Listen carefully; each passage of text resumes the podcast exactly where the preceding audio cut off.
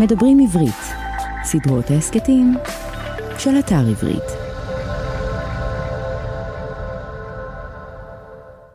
היום בגילי, בלילות, לפעמים החיים עוברים לפניך, ולפעמים אני שואל את עצמי, חבר הסתדרות, איך שרדת? ממש ככה. איך שרדת? אבל הנה, את רואה? שרדתי והצלחתי בלי מרירות.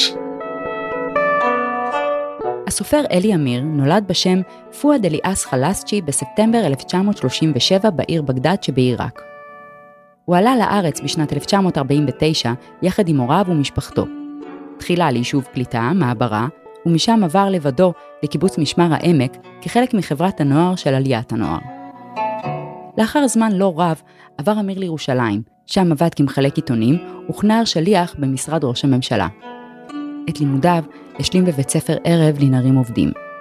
אלי אמיר כתב שבעה ספרים שיצאו לאור בהוצאת עם עובד.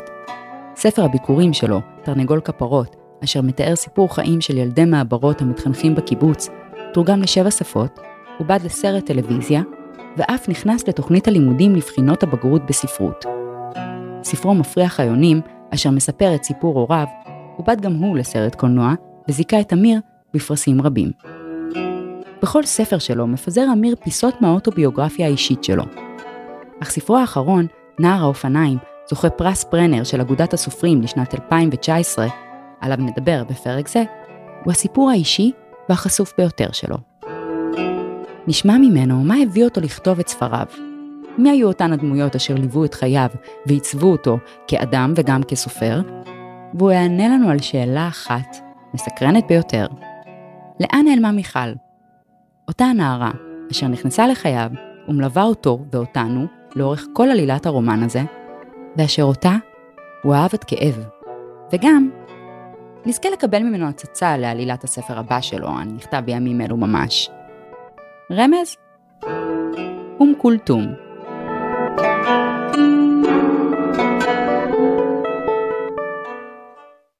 יש תהליך של הבשלה.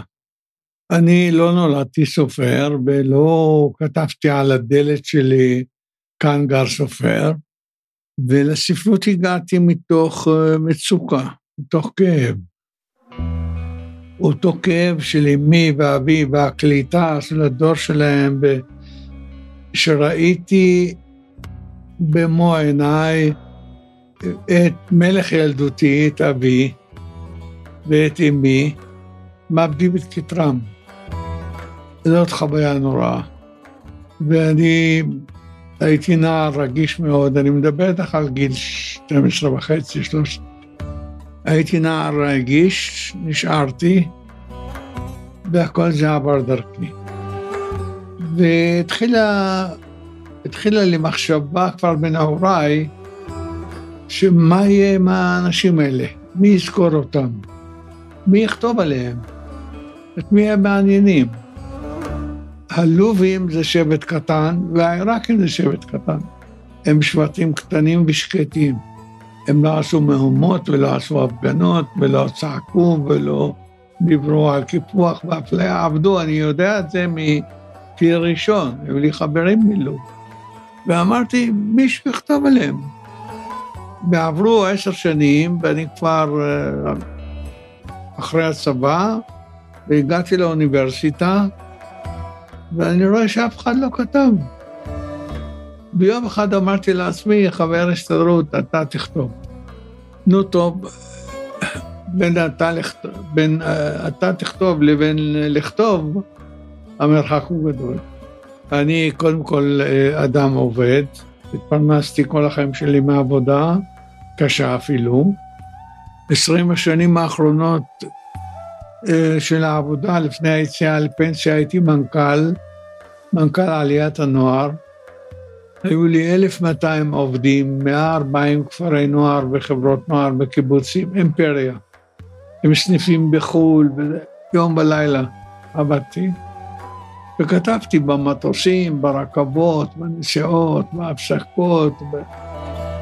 אני היום לא מבין איך בכלל יצאו לי הספרים, אבל כנראה שזה היה צורך עצום בתוכי לספר את הסיפור שלנו.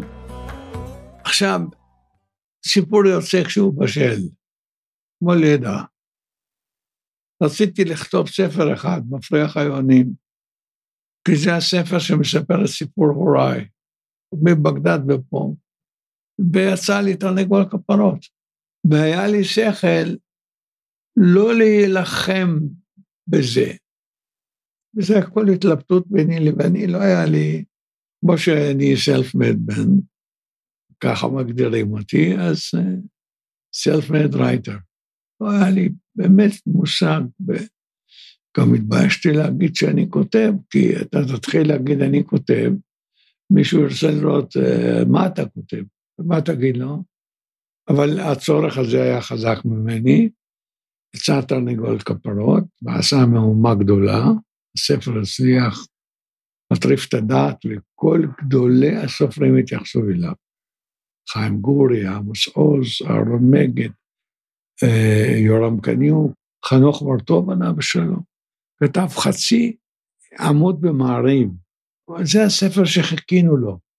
כבר שלושים שנה חיכינו לנער שיכתוב את הסיפור מבפנים, אנחנו כתבנו עליו מבחוץ, והנה הוא בא, כותב מבפנים. פתאום הרגשתי את עצמי במוקד של העניין הציבורי, עד כדי כך שאני זוכר שהעורך של הספר, העורך האגדי בעם עובד, אהוביה מלכין, טלפן לי, היה לו כל סמכותי, אמר לי, אלי, תקשיב, רד למרתף ותחזור לכתיבה.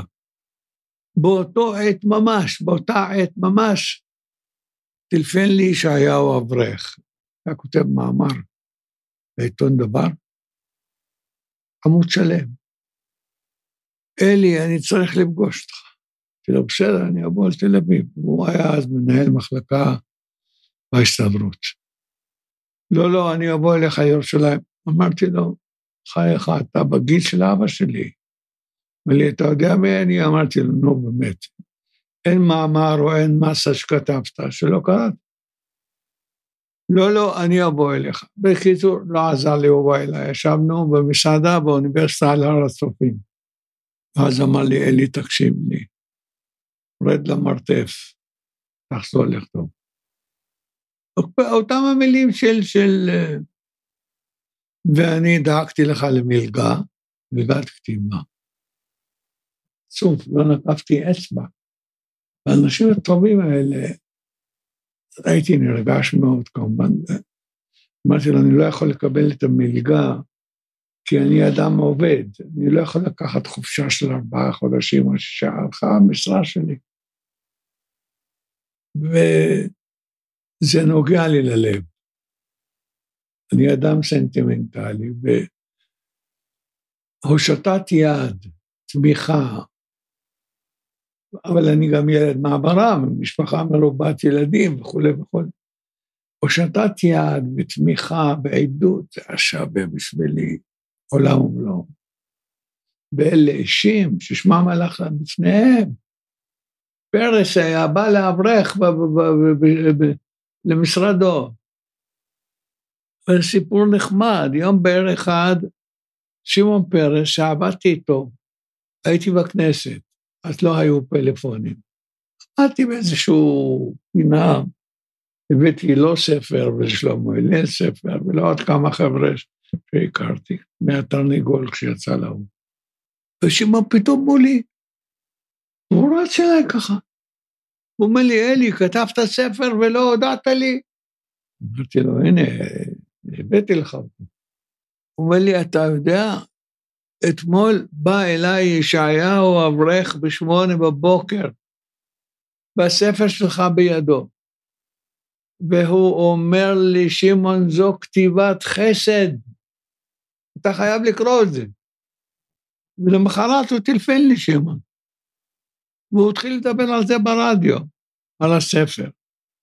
ואני קראתי אותו בלילה, שמעון קרא מהר. והזמינו אותי להופיע בפני כל חברי הכנסת, הייתה סיעה גדולה, רבין ובר לב, כל החבר'ה של העולם היו אז שם.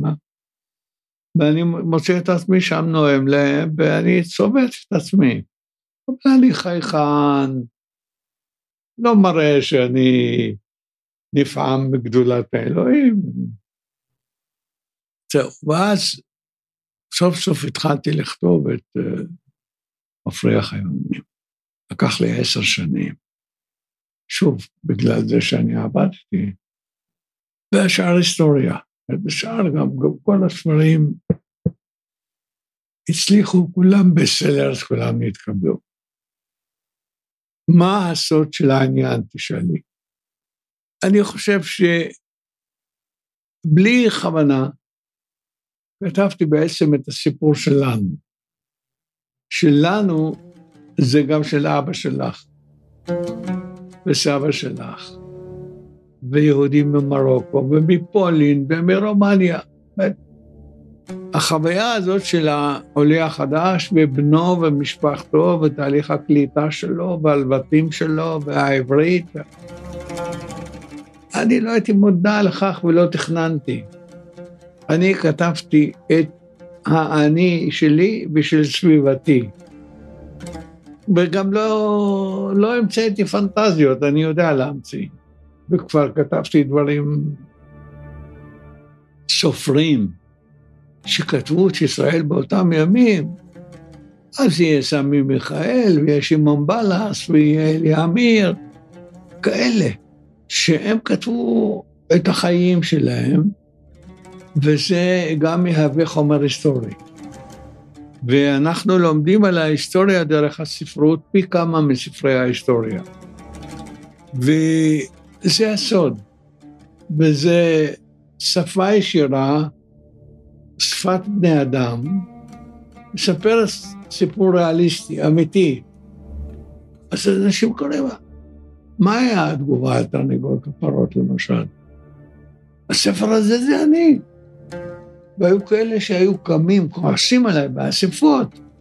אתה כתבת את הסיפור שלי. אמרתי לו, אני מבקש סליחה ומחילה וכפרה, אבל ראיתי שאתה לא כותב, אז אני כתבתי.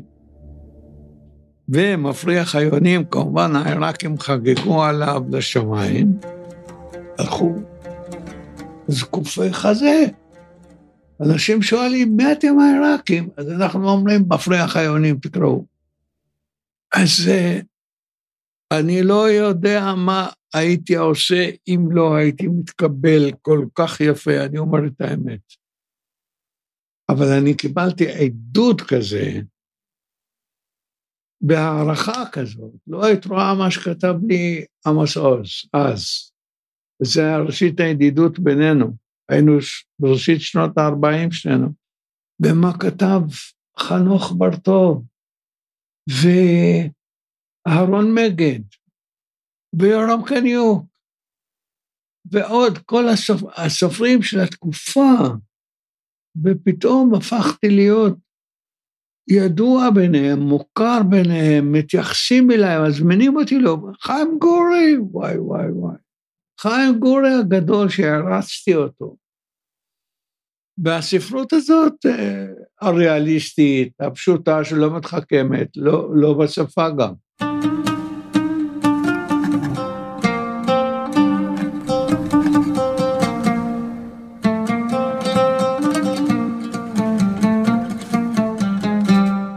אה, הדוד שלי מצד אמי היה סופר ועיתונאי ועורך עיתון, אה, עוד בהיותו בגיל 25. דוד שני מצד אבא שלי כתב גם כן ספרות וסיפורים. שני אלה כתבו, וזה דודים שהיו לי דמויות מופת, ילד, שהייתי קשור מאוד אליהם, מאוד. אז ככה שבמשפחה כתבו, זה לא בהכרח היה שאני בארץ אה, בשפה העברית אכתוב רומן. דמותי עיצבה הספרות העברית.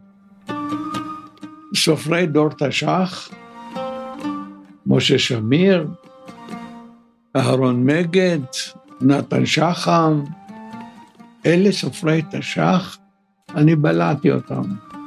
המשוררים, עין הלל, שלונסקי, אלתרמן. על זה חייתי. הייתי בקיבוץ אז של השומר הצעיר, וכל הסופרים האלה היו מין סופרי בית כאלה שהוציאו ספריהם בעם עובד.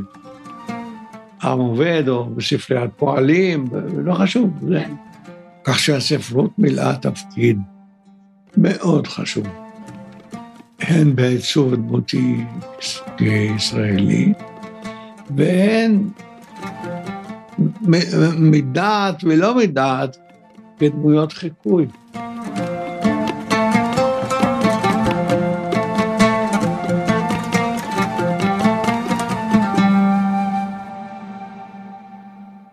במהלך הרומן מתאר לנו אמיר את סיפור האהבה הגדול שנרקם בינו לבין בחורה בשם מיכל, נערת שמנת עשירה, אותה הוא פוגש בכל בוקר בפתח ביתה בזמן עבודתו כמחלק עיתונים. הספר נער האופניים מבוסס על סיפור חייו של אלי אמיר, והוא אמנם מסתיים בזמן שהזוג הצעיר עוד יחד, אבל בחיים האמיתיים דרכיהם נפרדות. תראי, מיכל הייתה נערה היא פורצת מסגרות. חוץ מהיופי והחוכמה שלה, וה... היא הייתה פורצת מסגרות. והנער הזה, מחלק העיתונים, סקרן אותה נורא. מה פתאום נער בגילה מחלק עיתונים בבוקר ולא בגימנסיה רחביה, הוא לומד. אני כל הזמן הייתי נקי וסוכסך, והצדתי את עיניה ולא האמנתי. מה הייתי, תצא עם אה, חלק עיתונים. אבל היא פורצת מסגרות, ובהתחלה העניין שלה בו, זה למה הוא מחלק עיתונים. כי היא לא מכירה בסביבתה. והיא מכריחה אותו לקבוע את הפגישה. ואני הולך אחריה, מה, אתה... אני הייתי מסרב לה. יפיופה בן ארלה, קלת דיבור, חכמה. ואז היא מתחילה, ואחרי זמן קצר היא מתאהבת בו. לפניו היה לה מישהו אחר, ויום אחד היא עוזבת אותי ליד גימנסיה הרצליה, כי היא לא יכולה. ואני נסוג ממנה, נסוג ממנה, נסוג ממנה, עד שאני מתמוטט ומקיא. ומעניש את עצמי וישן על הרצפה בדירת החדר. ואחרי כמה חודשים היא חוזרת, היא באה ישר למשרד. ובעצם היא אומרת לו, תשכב איתי לעזאזל. היא רוצה לחיות איתו חיים שלמים ולא... היא כבר אישה. עד שהוא בסוף כן שוכב איתה, אבל זה גם הסוף של העניין. אבי ואמי היו אנשים מעוררי כבוד, בכל מובן שהוא. אבי היה אציל כזה, ואימא שלי הייתה מקסימה בדרכה. עכשיו, גם הילדים היו מחונכים. היא ראתה פתאום משה ויצחק מאבדים אדמה. בגדים חצילים, עגבניות, פלפל, כי לא היה מה לאכול, אז הם בנו להם משק בית, המורה מגדרה באה ללמד אותם, והייתה מוקסמת מהם. והיא רואה את הכל, מיכל רואה את הכל. כן? זאת אומרת, היא מבינה שזאת משפחה טובה, שהנסיבות הביאו אותה מבחינה כלכלית לסיפור הזה. והיא מצלמת, מצלמת, וההורים שלה לא מבינים כלום, לא ראוי, אז דרך הצילום היא ויום בהיר אחד היא אה, קמה ונסעה לפריז ולא ראיתי אותה מאז. אני מיכל, אבל היא הייתה שווה עולם. זה אחר כך מרסק אותך, פרידה כזאת היא... אני חודשים ישבתי על הנרצפות, כאילו מעניש את עצמי, איך הפסדתי אותה, האשמתי את עצמי שהפסדתי אותה. יום אחד היא קמה לא הבנתי למה אפילו. ולא רציתי לחזור, באמת לא רציתי לנסוע לפריז או לחפש אותה. הלכה הלכה כי אין לי כוח, אין לי כוח עליה. היא קמה והולכת, אין לי leverage, אין לי כוח עליה. יודעת מי אתה, יודעת שהיא קראה את הספרים שלך? בוודאי, בוודאי, סקרנית מאוד. על נער האופניים היא לא הגיבה, לא יודע למה. מעניין. בטח שמעניין, הכי מעניין. תשמעי, אני מכיר אותה היטב. כשהיא רוצה משהו, אללה לא עומד בפניה.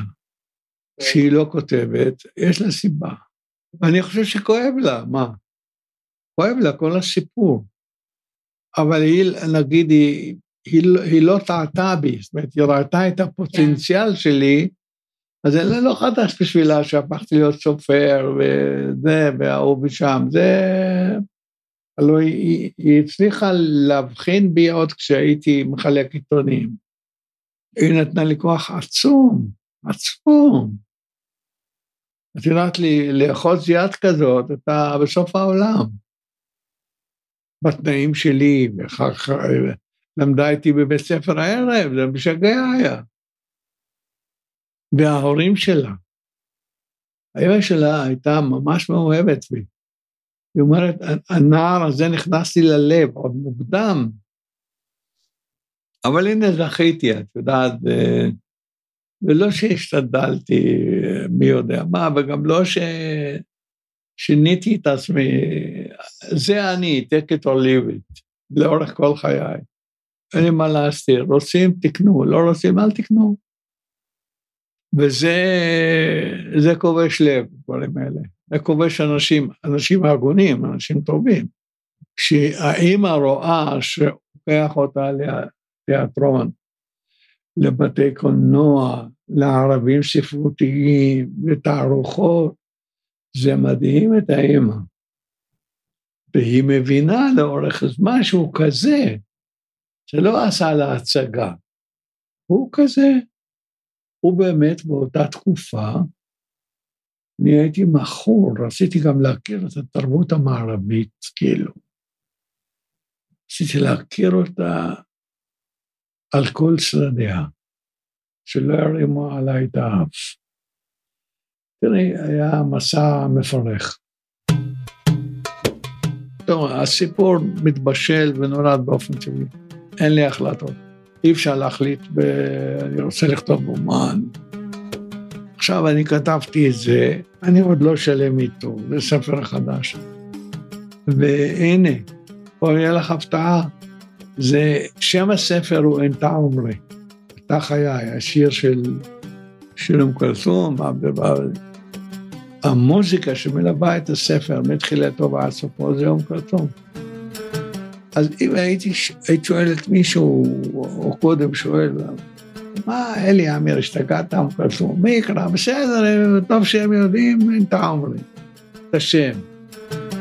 מישהו מהם קרא את כל הבלדה הזאת, אתה יודע, ולא עניין אותם, מה הם מבינים במוזיקה מזרחית? אמרתי, אני שם את נפשי בכפי. זה מה שיוצא לי, נזרום איתו, יוציאו, יוציאו, לא יוציאו, לא יוציאו, יקראו. זהו, אני... אני מחכה. אני כבר מחכה. אז אני, אני גם חושב כמוך, אני חושב ש... אבל הנה, זה... לא ישבתי וחשבתי, אני כותב.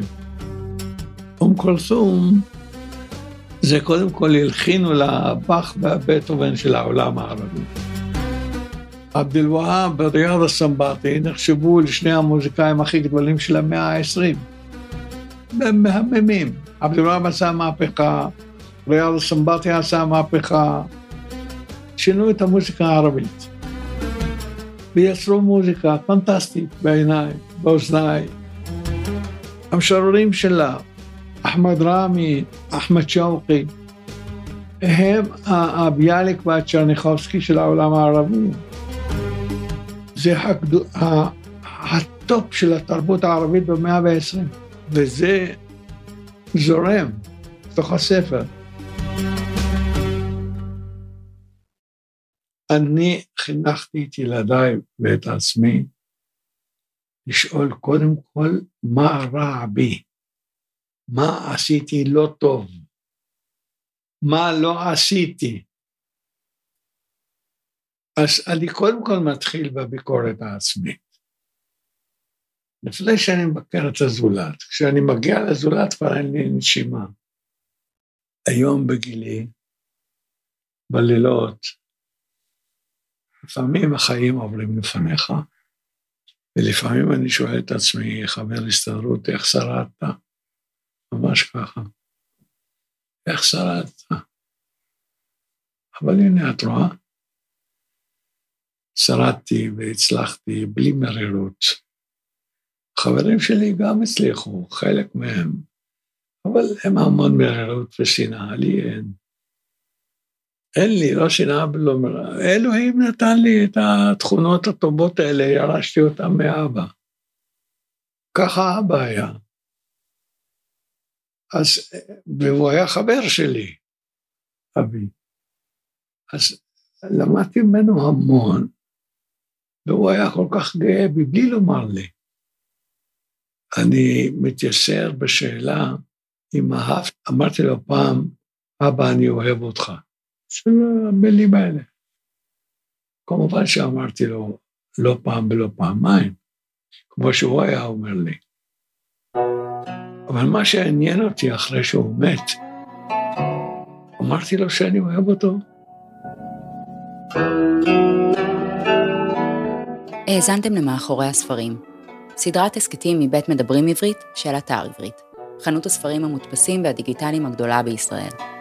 פרק ראשון של ספר זה וספרים נוספים של אלי אמיר מחכים לכם באתר עברית.